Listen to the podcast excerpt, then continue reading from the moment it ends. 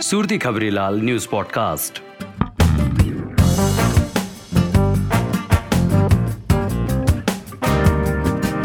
આજે તારીખ આઠમી જૂન બે હજાર એકવીસ અને મંગળવાર બપોરે એક વાગ્યા સુધીની અપડેટ્સ.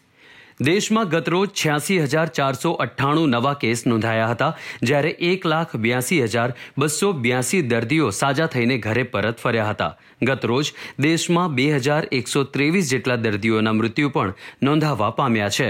આજથી ગુજરાતમાં ધોરણ દસના પરિણામને લગતી મહત્વની કામગીરી શરૂ થશે. વિદ્યાર્થીઓના ગુણ બોર્ડની વેબસાઇટ પર અપલોડ કરવામાં આવશે. શિક્ષણ વિભાગ દ્વારા ધોરણ દસના લિવિંગ સર્ટિફિકેટમાં રિમાર્ક્સના ખાનામાં માસ પ્રમોશનથી પાસ જાહેર થયેલ છે. એ પ્રમાણે લખવાની સૂચના પણ અપાઈ છે. અનઓર્ગેનાઇઝ સેક્ટરના શ્રમિકો, બાંધકામ શ્રમિકોની ઓનલાઈન નોંધણી માટેના પોર્ટલ ઈ નિર્માણ અને મોબાઈલ એપ્લિકેશનને રાજ્ય સરકારે લોન્ચ કરી છે. અસંગઠિત ક્ષેત્રના કામદારોની તેમના કાર્ય વિસ્તાર કે રહેઠાણના સ્થળે જ કેમ્પ યોજીને તેમની ઓળખના આધાર કાર્ડ, બેંક ખાતાની વિગતો, મોબાઈલ નંબર, રેશન કાર્ડ અથવા આવક પ્રમાણપત્ર જેવા જરૂરી પુરાવા અને દસ્તાવેજોના આધારે ચકાસણી કરીને સ્થળ પર જ ઓનલાઈન યુવિન કાર્ડ કોમન સર્વિસ સેન્ટર દ્વારા વિનામૂલ્યે આપવામાં આવશે.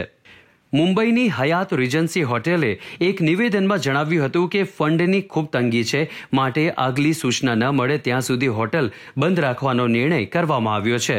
વિદેશ જતા વિદ્યાર્થીઓ, ટોક્યો ઓલિમ્પિકમાં જતા રમતવીરો અને એમના સહાયકો, નોકરી માટે વિદેશ જતા નાગરિકોના પાસપોર્ટ સાથે જ કોવિડ વેક્સિનેશન સર્ટિફિકેટ લિંક કરવાનો નિર્ણય કરવામાં આવ્યો છે. પંજાબ સરકારે રાજ્યમાં પ્રતિબંધની સમયમર્યાદા પંદર જૂન સુધી લંબાવી છે, જો કે પ્રતિબંધની સાથે આંશિક રાહત પણ અપાઈ છે.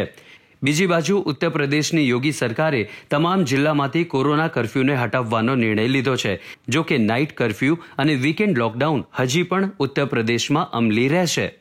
બિહાર સરકારે લોકડાઉન સમાપ્ત કરવાની જાહેરાત કરી છે, જો કે સાંજે સાત વાગ્યેથી સવારે પાંચ વાગ્યા સુધી બિહારમાં નાઇટ કર્ફ્યુ રહેશે. તો આ હતી આજની મહત્વની અપડેટ્સ. વધુ અપડેટ્સ માટે nine four two seven one, four zero five eight two પર વોટ્સએપ પર હાઈ લખી સમાચાર મેળવી શકશો. સુરતી ખબરીલાલ ન્યૂઝ પોડકાસ્ટ.